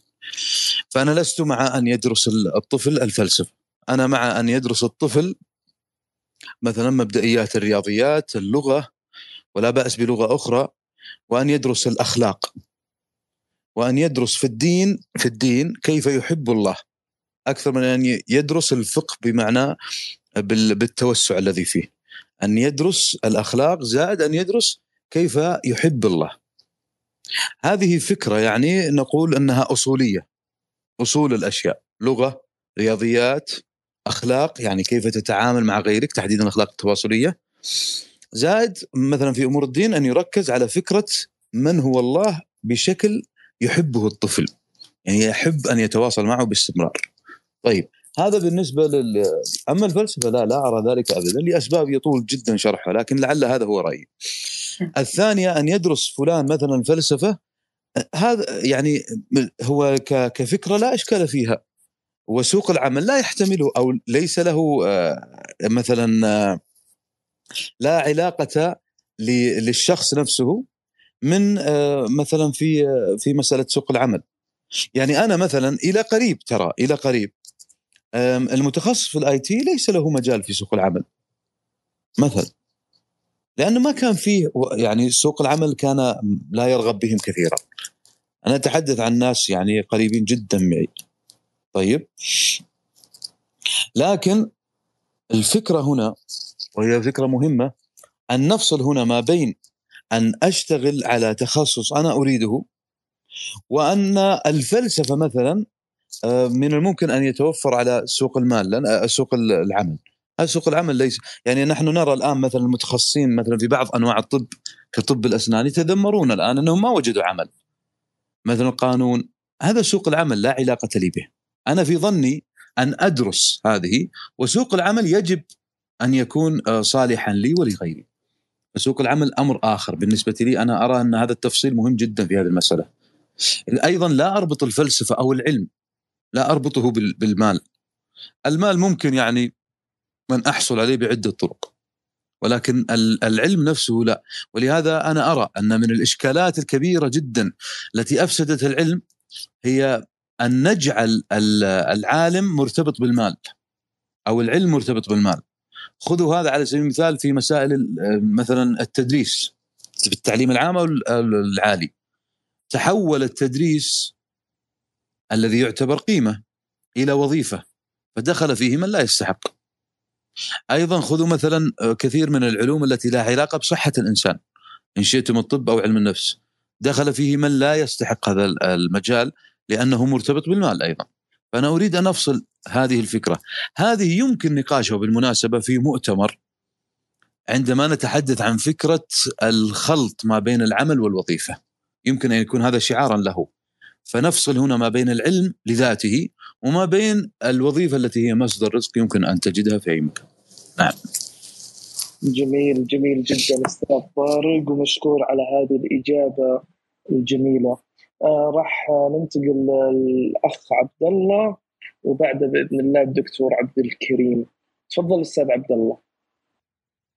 السلام عليكم ورحمة الله وبركاته. عليكم السلام عليكم السلام وعليكم السلام ورحمة الله ابقاكم الله جميع ولكن عندي مسألة بيني وبين نفسي على موضوع الفلسفة اللي أنا فهمته أن واللي قريته في السابق ان مصدر الفلسفة اللي صارت في الأوروبيين هي الحكمة. كانوا محبين للحكمة فدخلوا موضوع الفلسفة من ناحية التغيير. يعني واللي واللي خلاني أفهم جزء معين الادراك البسيط.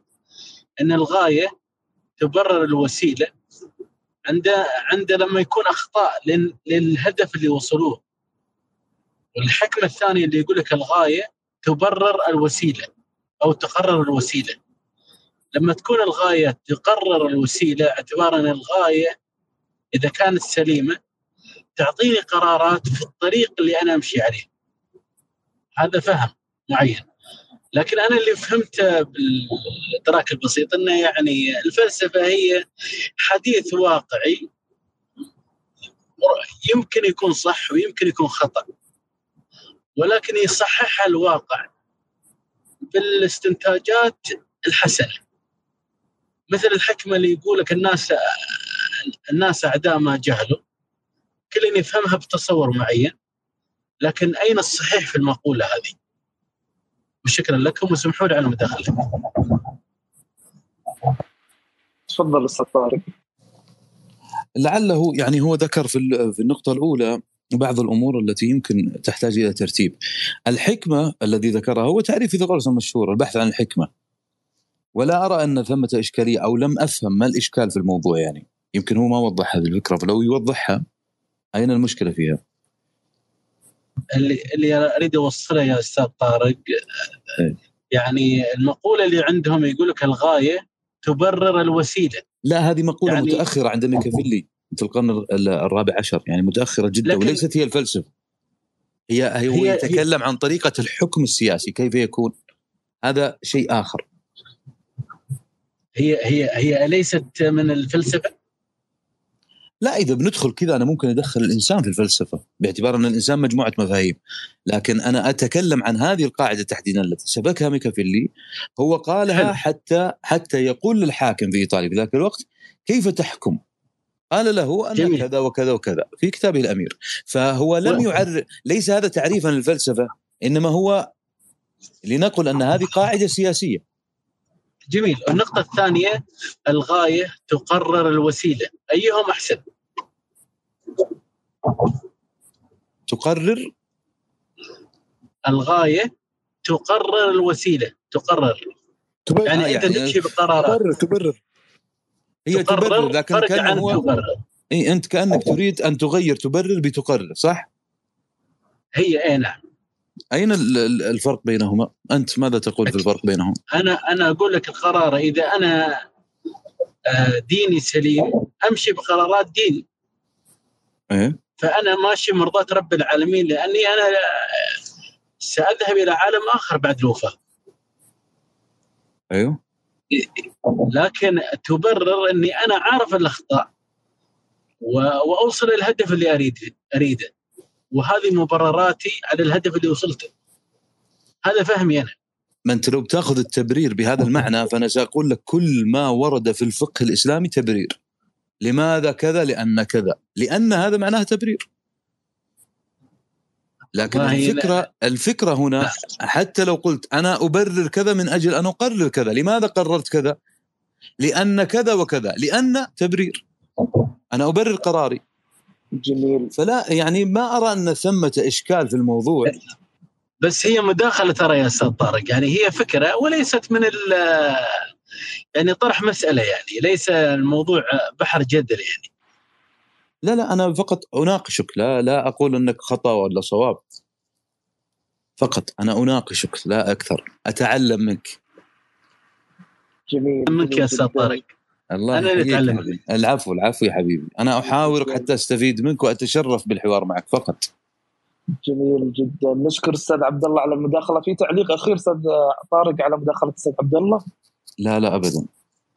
شكرا لك ونشكر أستاذ عبد الله على هذه المداخلة الطيبة.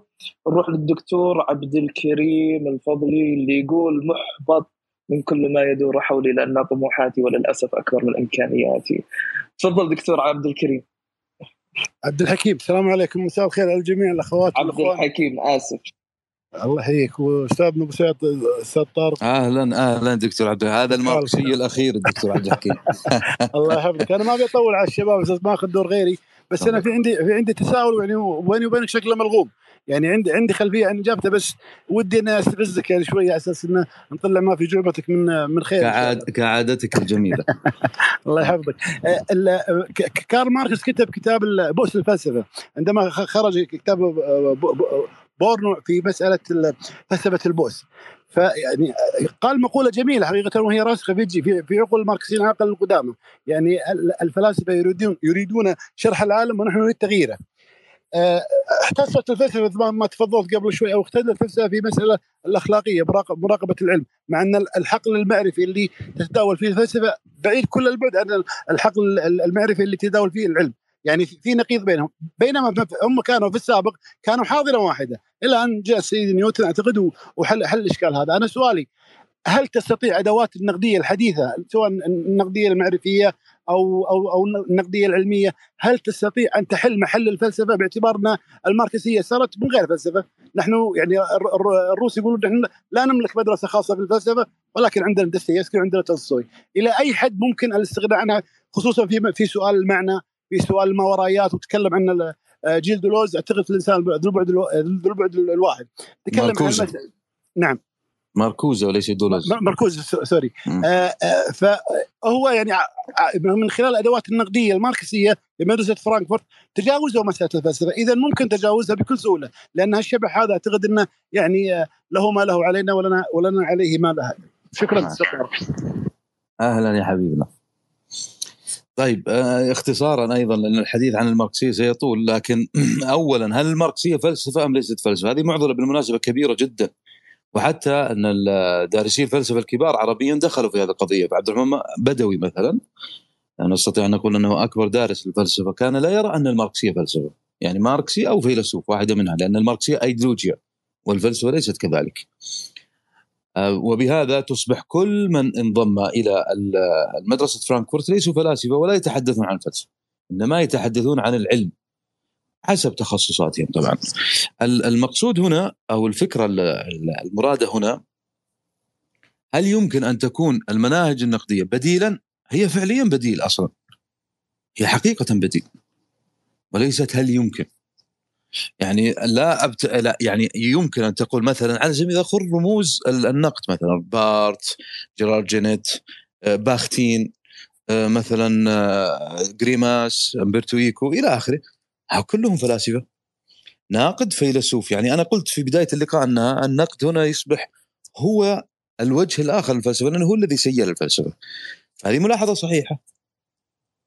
ولكن بالمناسبة مسألة الروس عندما قالوا هذا القول تدارك عليهم كثير منهم إريك فروم لأنهم أخذوا الفلسفة هنا بمعناها الذي آه، يعني هنا لابد أن نفرق ما بين ماركس الفيلسوف وماركس المفكر. هم أخذوا ماركس المفكر لا ماركس الفيلسوف يعني هم تجاوزوا مخطوطات 1844 وهذه معضلة عند الاتحاد السوفيتي لكن لا لماذا تجاوزوها؟ من أجل أن يمرروا اللينينية. طبعا هذا يطول شرحها كما لا يخفاك لكن هذه يعني يمكن أن تفتح بابا لك.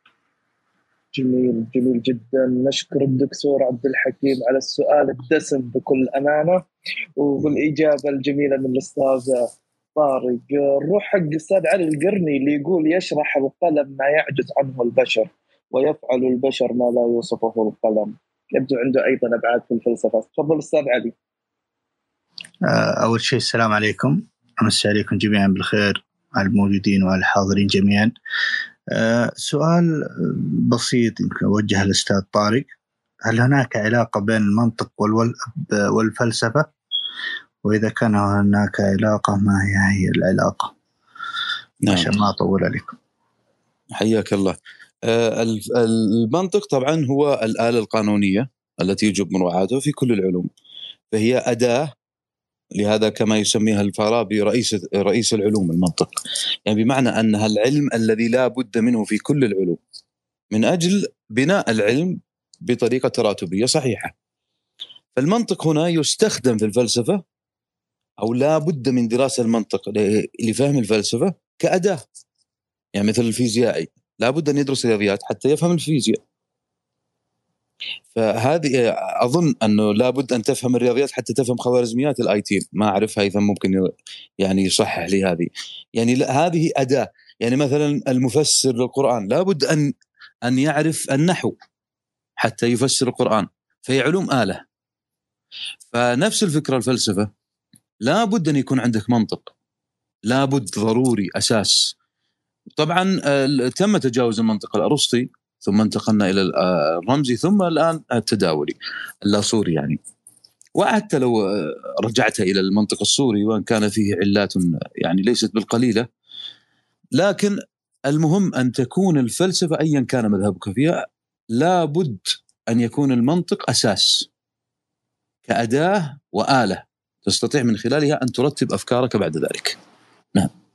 جميل جميل جدا نشكر الدكتور آه، نشكر الأستاذ علي على سؤاله الجميل. ننتقل إلى الدكتور عبد الحكيم عبد الرحمن الراشد آه، قانون الاستثمار الأجنبي عمل في أرامكو صندوق النقد الدولي وزارة المالية هيئة مكافحة الفساد. آه، أستاذ دكتور عبد الرحمن تسمعني؟ يا أخي آه، الا الله يحييكم جميعا. تفضل بسرعة. آه آه وراك علمتهم يا أخي الكريم آه ما عشان عشان يتهيئون يتهيئون. أنا أعجبني الحقيقة الطرح الجيد هذا والنقاش الحقيقة المثري تعليق الاخطار متمكن ما شاء الله. وأنا والله ما أدري كيف أبدأ. أنا ما عندي شيء اضيفه بحكم وجود الإخوان كلامهم مركز وأنا أشوف فيه إبداع حتى في في آه، آه، إدارة المساحة. طرح شخص يطرح وآخر يعلق هذه ممتازة جدا. فيها تكاملية وفيها نوع من الفائدة تعم الفائدة أكثر. وتصحيح كلنا نخطئ. الآخر المعلق يصحح كذا وكلنا نكمل على كل حال أنا معجب الحقيقة بالمساحة. أنا أشد على يدك أخي الكريم على هذا الأسلوب بالنسبة لاستخدام المساحات بهذا الطرح المميز الرصين يعني والمنظم. أه والله ما عندي شيء أضيفه.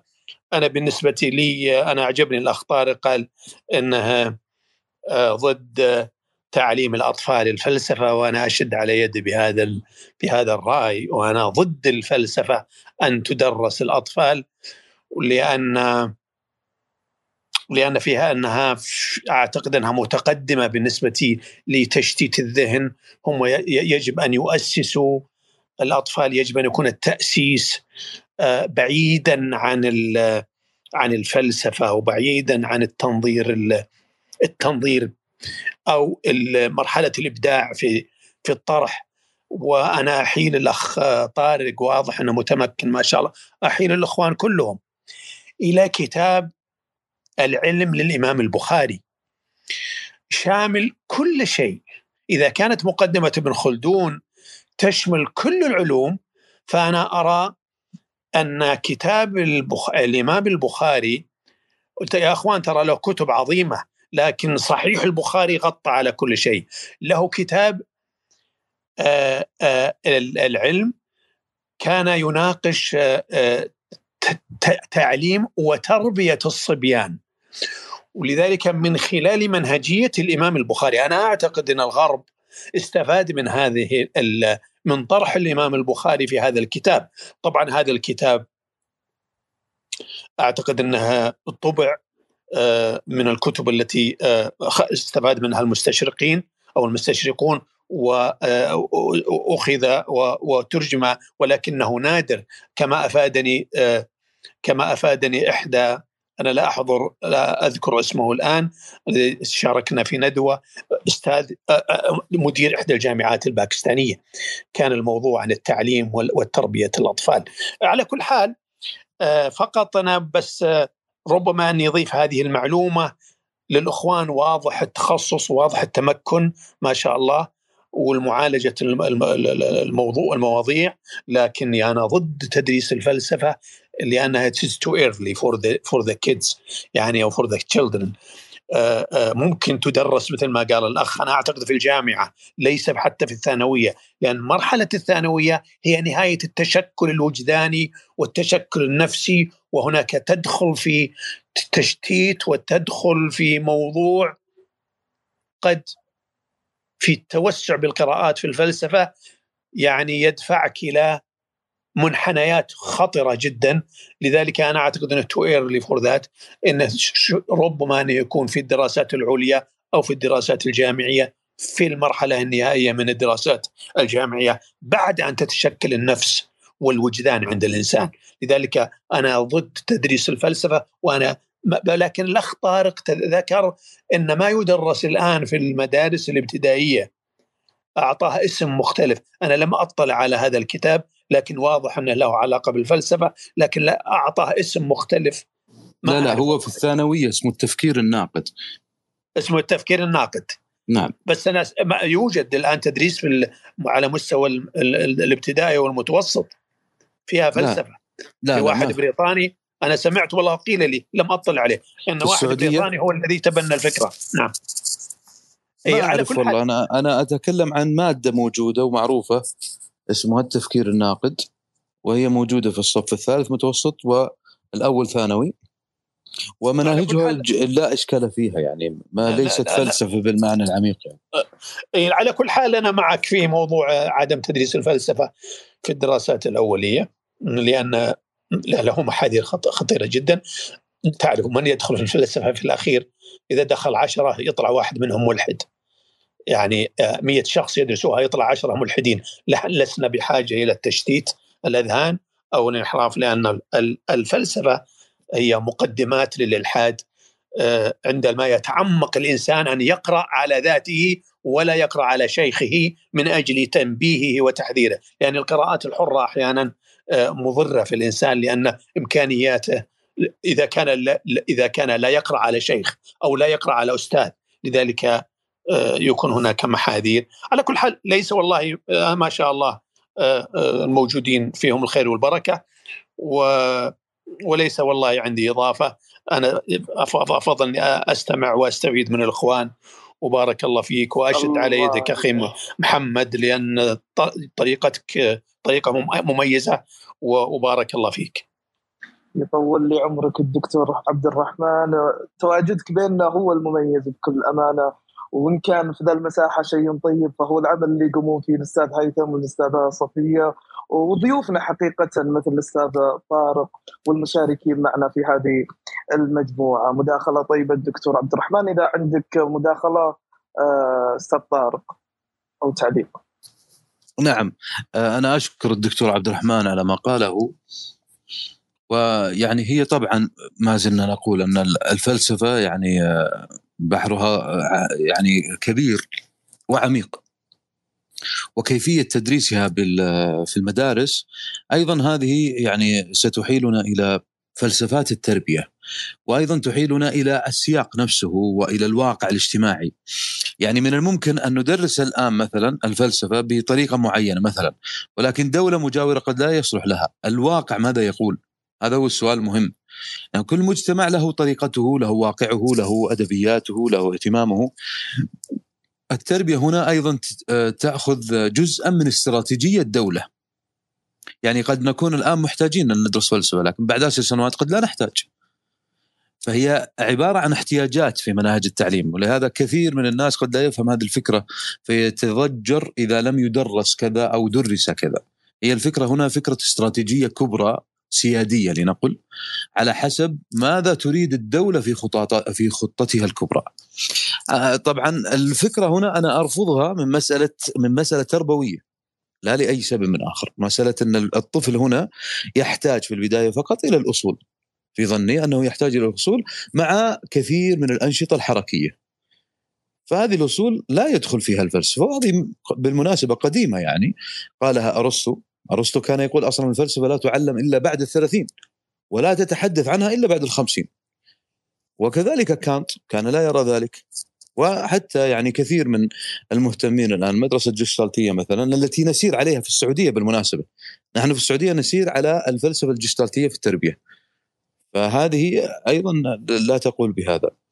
وعلى كل يعني هي رأي يعني لا أقول أنني يعني أنني أصبت فيه أو خ... لكن هذا رايي الشخصي أنا. تشكر على رأيك أستاذ طارق.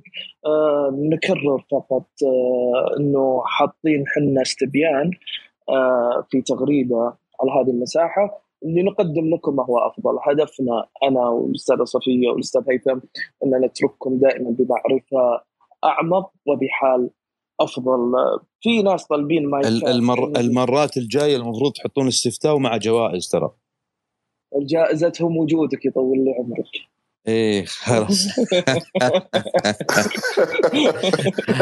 هذا هذا اللي هذا اللي تشبع بالفلسفة طول الندوه هذا هذا اللي استفاد اي من جد. الحين أنا أنا الآن فعليا وصلت فكرة الفلسفة. كويس. عمليا. يطول لي عمرك. ناخذ الأستاذ أبو فهد المكتبة الرقمية.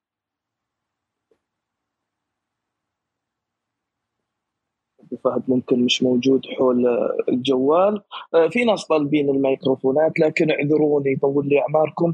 الحسابات اللي مش واضحة أو مش معرفة ما أقدر أقبل آه، أقبلها معنا. آه عندي سؤال أنا أستاذ طارق. أنت تحدثت عن هذه الفلسفة وتحدثت إن الفلسفة طبعا هي العلوم العلوم التطبيقية كما تسمى لها جانب يسمى ما وراء آه، ما وراء ال science philosophy of science أنا اللي بسألك هذا السؤال أستاذ طارق قبل الفلسفة وبعد الفلسفة كيف تغير أستاذ طارق؟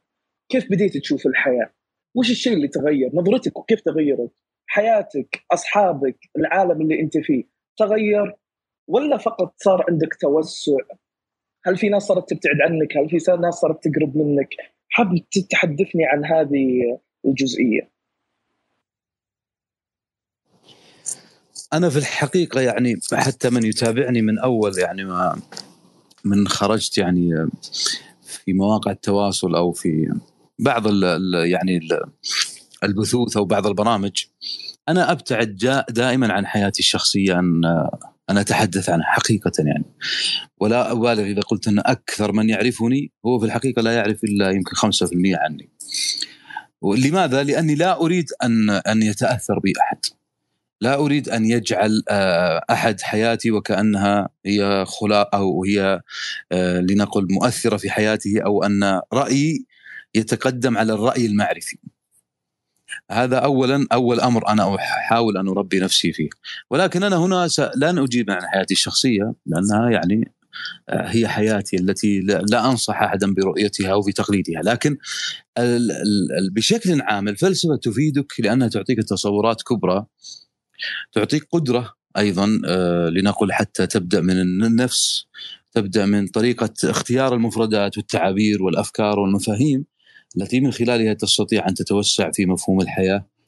آه، تستطيع أيضا أن تفهم خبراتك وتتوقف عند ما يستحق التوقف عنده وتتجاوز كثيرا مما يستحق التجاوز.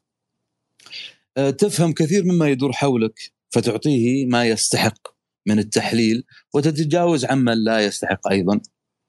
ثمة أمور أيضا تربينا عليها الفلسفة منها أن نتجاوز كثيرا مما يجعلنا نؤنب ضميرنا فنتوقف عن تطوير حياتنا. أن كثير من أمورنا نحن نؤنب ضميرنا عليها والحقيقة أنها لا تستحق ذلك. فهذه تقريبا بعض فضائل آه، قراءة الفلسفة والمفاهيم. جميل جميل جدا ناخذ الأستاذ محمد الشنقيطي تفضل أستاذ محمد الله يزيد فضلك الاستاذ محمد مساكم الله بالخير و أهلا وسهلا يا حبيبي. أهنيكم على هذا الضيف. أخيرا آه، يعني استطعنا أن نسمع منه في مكان آخر لأنه صراحة آه، من الشخصيات اللي لا يمل حديثه وإن طال آه، وهذا قد يكون له جانب أيضا فلسفي في الحياة. ف نهنيكم على هذا الضيف ونسأل الله تعالى انه يتقبل منا ومنكم صالح الأعمال والأقوال. وإذا سمح الأستاذ طارق ودي أسأل آه، يعني لماذا آه، قد تكون هناك ما أبغى أقول بعض التخوفات ولكن بعض التحفظ على الفلسفة كمنهج حياة عند البعض يعني بين قوسين يمكن أن يكون هذا بسبب أن الفلسفة تعطيك تصورات والتصورات عند الناس يأخذونها من غير الفلسفة. التصورات بمعنى الأمور الغيبية يعني السعادة التي لا نراها لكن نرى ما يوصلنا اليها، السعادة، العدالة، الفضيلة، المفاهيم بشكل عام. فالناس مثلا أنا أتكلم عن مجتمعاتنا يفضلون أن يأخذوها من الدين لا من الفلسفة. فيقولون مثلا أن مفهوم الفلسفة هنا قد لا يكون صالحا لنا.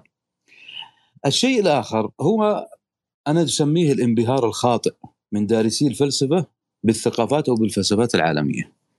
بمعنى شيء قاله كانت معناه كأنه شيء مقدس لا بد من أخذه كما هو. هذا غير صحيح، ما فائدة أن تتعلم إذا كنت فقط ست ستردد ما قاله كانت وهيجل. مع العلم أن الكانطيين والهيجليين هم أنفسهم أكثر من نقد أستاذهم.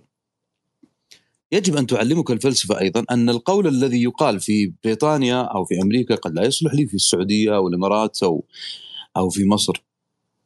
فالحالة النقدية هذه ليست بهذا ال بهذا ال يعني لنقل بهذا بهذه الجودة يعني في الثقافة العربية التي تأخذ من الفلسفة. كأنها تأخذ الفلسفة من أجل أن تضرب أفكارا موجودة للأسف يعني موجودة في الثقافة العربية أو الإسلامية إن شئت. هذه حالة موجودة وشهيرة جدا بالذات أن الفلسفة يعني كثير ممن أخذوا فلسفة أخذوها من الماركسية تحديدا تحديدا من مدرسة ألتوسير. هذا شيء. الشيء الآخر هو الفهم الخاطئ للفلسفة. وربطها دائما ب- بالخزي والكلام الفارغ ومثلا الإلحاد أو غير ذلك. هذا أيضا غير صحيح، هذه ليست قراءة صحيحة. حتى وإن قال بعضهم مثلا تاريخيا وبعضهم الآن يستشهد ببعض ما قيل في التراث أو في التاريخ الإسلامي الموجود فلسفيا. هذا قول مثلا لنفترض أن قال الفارابي كذا. هذا ليس الفارابي، هو رأي من آراء الفارابي، من الذي يسلم من الخطأ أو الزلل أو الانفعال أو غير ذلك؟ لن يسلم منه أحد. فلا ترفض كل ما قاله الفارابي من أجل رأي قاله الفارابي لا تتفق أنت معه، يمكن حتى مفهومه غير مفهومك أصلا، يعني يمكن الخطأ عليك في الأخير. لو توسعت في الفكرة. ومع هذا نقول لهب أنه أخطأ، يعني حتى نتفق على هذا، هب أنه أخطأ، ثم ماذا؟ الحكمة ضالة المؤمن، خذ منه ما ترى أنه صالح لزمانك واترك ما ترى أنه فاسد.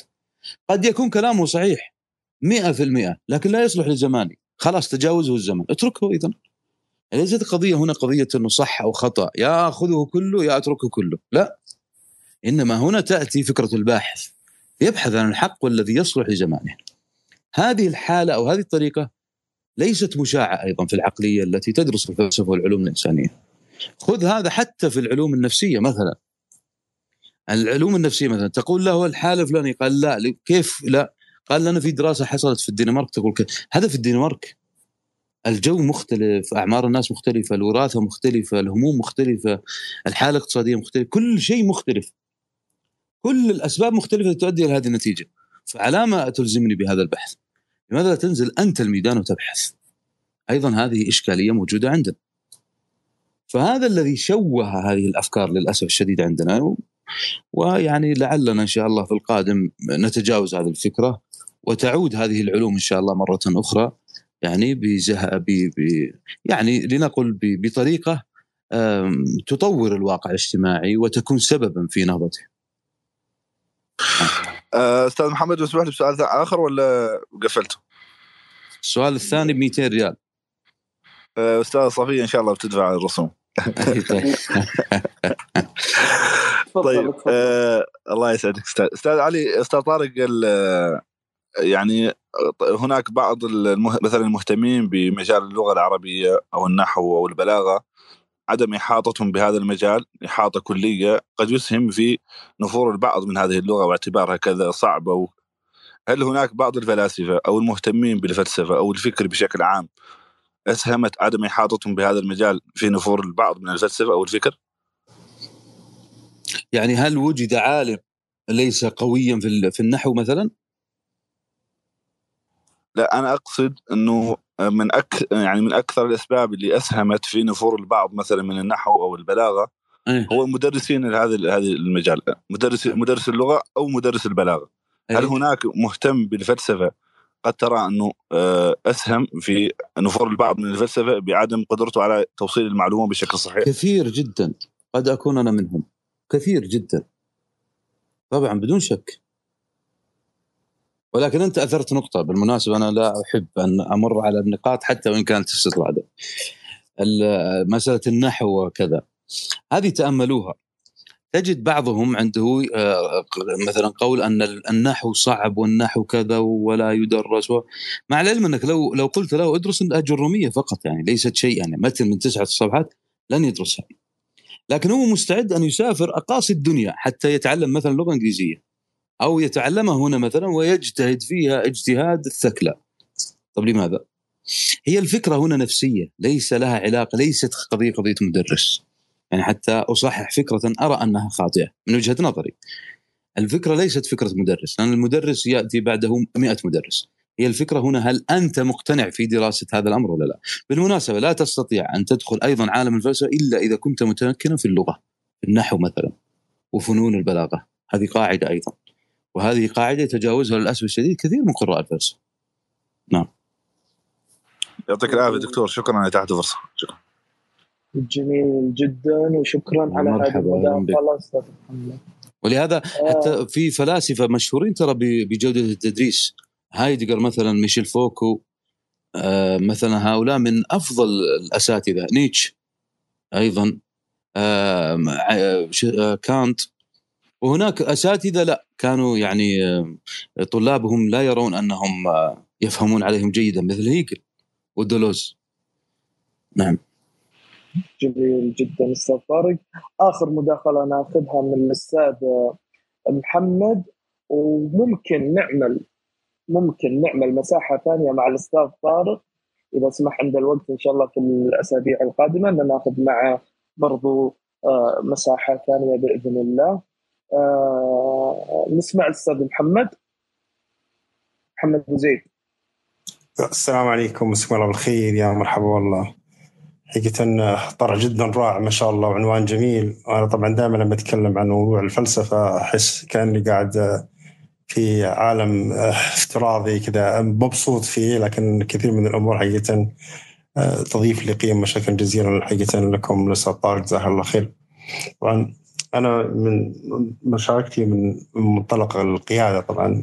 سمعت لكن جزء بسيط يمكن سمعته من الطرح الرائع الجميل. لاحظت انه طبعا الطرح من ناحية القيادة أتكلم عن جهة القيادة التركيز يكون على الجانب الجانب البشري وسلوك البشر وما يتعلق فيه بصفة عامة. لكن طبعا في طرح حديث حقيقة أنا أقدمه وكذلك مبتكر نموذج فيه اللي هو حقيقة دور البشر في موضوع القيادة بصفة عامة آه، يمثل من 5 إلى 15% فقط فيما يسمى التفاوت في أداء أي من أي منظمة. جانب مهم جدا حقيقة يعتبر جديد على أغلب الناس في موضوع القيادة اللي هو جانب اللي هو سلوك الأنظمة أو behavior. سلوك الأنظمة موضوع يختلف آه، اختلاف كبير ولكن يتكامل مع جانب اللي سلوك البشر اللي يطرح عادة في جميع المحافل سواء الحديث عن الموارد البشرية أو الأمور السلوكية والفلسفية اللي دائما نسمعها. تكامل الاثنين مع بعض مهم جدا. آه، الطرح الحديث الحين يقول الله كأن مهم جدا يكون عندنا نطور ما يسمى معرفة عن ديناميكية الأنظمة عن ما يسمى سلوك الأنظمة. وهذه لها عدة عدة نماذج كثيرة بحيث أن الإنسان يدرك أنه جزء من منظومة الفرد الأفراد الناس هم عبارة عن جزء من هذه المنظومة وليس كل حاجة. عندما نعرف والله سلوك النظام نفسه اللي إحنا فيه اللي يتكون من بشر ويتكون من أدوات يتكون من ظواهر طبيعية ويتكون من أنظمة أيضا كذلك ومؤسسات نجد إن إحنا نفهم أشياء آه، مهمة جدا حقيقة تساعدنا في إن إحنا نطور الأداء هذا ونستطيع إن إحنا آه، نكتشف الأخطاء ونستطيع ونكون أقدر على حلها. هذه مباحث مهمة جدا.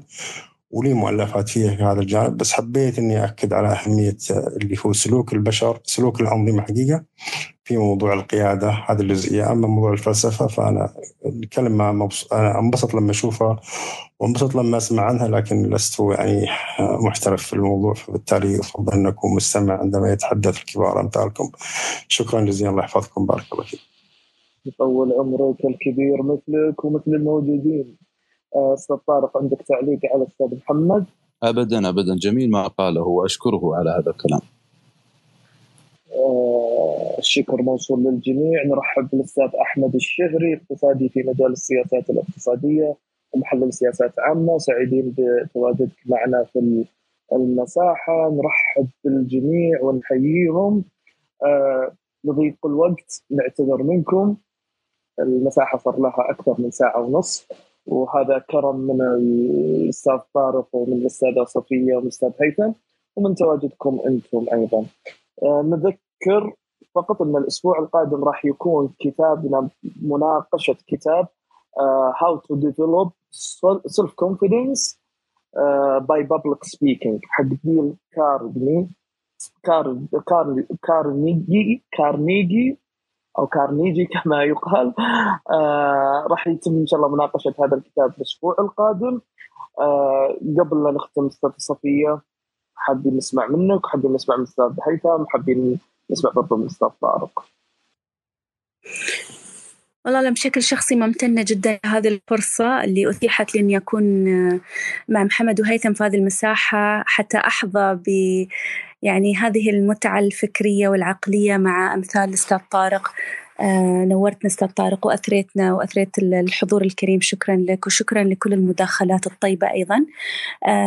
راح أيضا راح ننزل بول إن شاء الله متعلق بالكتاب نفسه. لديل كارنيجي How to Develop Self-Confidence and Influence People by Public Speaking. uh, راح إن شاء الله يكون نقاش ثري أيضا في هذا الجانب في الأسبوع القادم بإذن الله السبت. uh, الساعة تسعة مساء بتوقيت الإمارات ثمانية مساء بتوقيت السعودية. uh, شكرا لكم. أنا والله ما عندي إضافة. تفضل أستاذ محمد. تفضل تفضل لا أنا بس بقول إنه ما عندي إضافة غير إني بس أشكر جميع الحضور فردا فردا كلهم باسم رسمي. وأشكر أخي وصديقي والأستاذ العزيز طارق القرني على إنه أدانا من زمنه آه عشان آه عشان يعني الواحد آه الناس تعرف شوية كده عن عن الفلسفة. وأنا حقيقة واحد من الناس اللي آه يعني زي ما تقول يعني بس شيء مجال اكتشفته قريب. فهين كنت أتمنى إني أعرفه من زمان لأنه كان حينفعني. في مجالي مثلا في الأمن السيبراني ومجالي كمهندس عموما. فهو مجال جميل ومجال مهم جدا جدا وبيعلم حاجات كثيرة يعني أو بيرجع مفاهيم كثيرة للإنسان خصوصا في المجال التقني. وشكرا أستاذ طارق. أنا أشكر الأستاذ محمد وأيضا صفية وهيثم على دعوتهم الكريمة. وأشكركم جميعا على حضوركم اليوم وأرجو أن يكون فيما قلته نفع وفائدة. وأدعوكم جميعا أيضا إلى قراءة كتب التاريخ الفلسفي. وإن شئتم أن أختار لكم كتابا فإني سأختار كتاب الفلسفة المبتدئين يوسف كرم. وإن شئتم أن تتوسعوا أكثر فاقرأوا ثلاثية يوسف كرم في تاريخ الفلسفة. هذه من الكتب الجيدة والثقيلة التي تعطيكم فرصة للتعرف على الفلسفة، كذلك قصة الفلسفة في ويلدرانت. هذا بخصوص الندوة، أما أمر آخر فهو أمر شخصي يعني. أنا يعني أتمنى في نهاية هذا اللقاء من الجميع حقيقة وأنا متأكد أن الجميع سيقول يعني سيوافق على هذا الأمر. ان ندعو لإدريس ابن صديقنا هيثم بالشفاء العاجل. يمر بوعكة صحية الآن وحقه علينا أن ندعو له أن يخرج من هذه الوعكة. أسأل الله أن يشفيه إن شاء الله في أقرب فرصة وأن يرجعه إلى والديه وهو بخير وصحة وسلامة. نشكركم جميعا على هذا اللقاء. آه الله يعافيك. الله يعافيك. شكرا يا أخي. آمين. آمين يا رب. آه، أستاذ آه طارق كنت وما زلت كريما بعطائك. وأبيت إلا أن في نهاية المساحة تكرمنا أيضا بكتب وبإرشادات طيبة. أنا سعيد جدا باستضافتك سعيد جدا بهذه الأسماء الموجودة ما بيننا. نلتقيكم إن شاء الله السبت القادم الساعة الثامنة بتوقيت المملكة التاسعة بتوقيت الإمارات. تصبحون على خير. في أمان الله.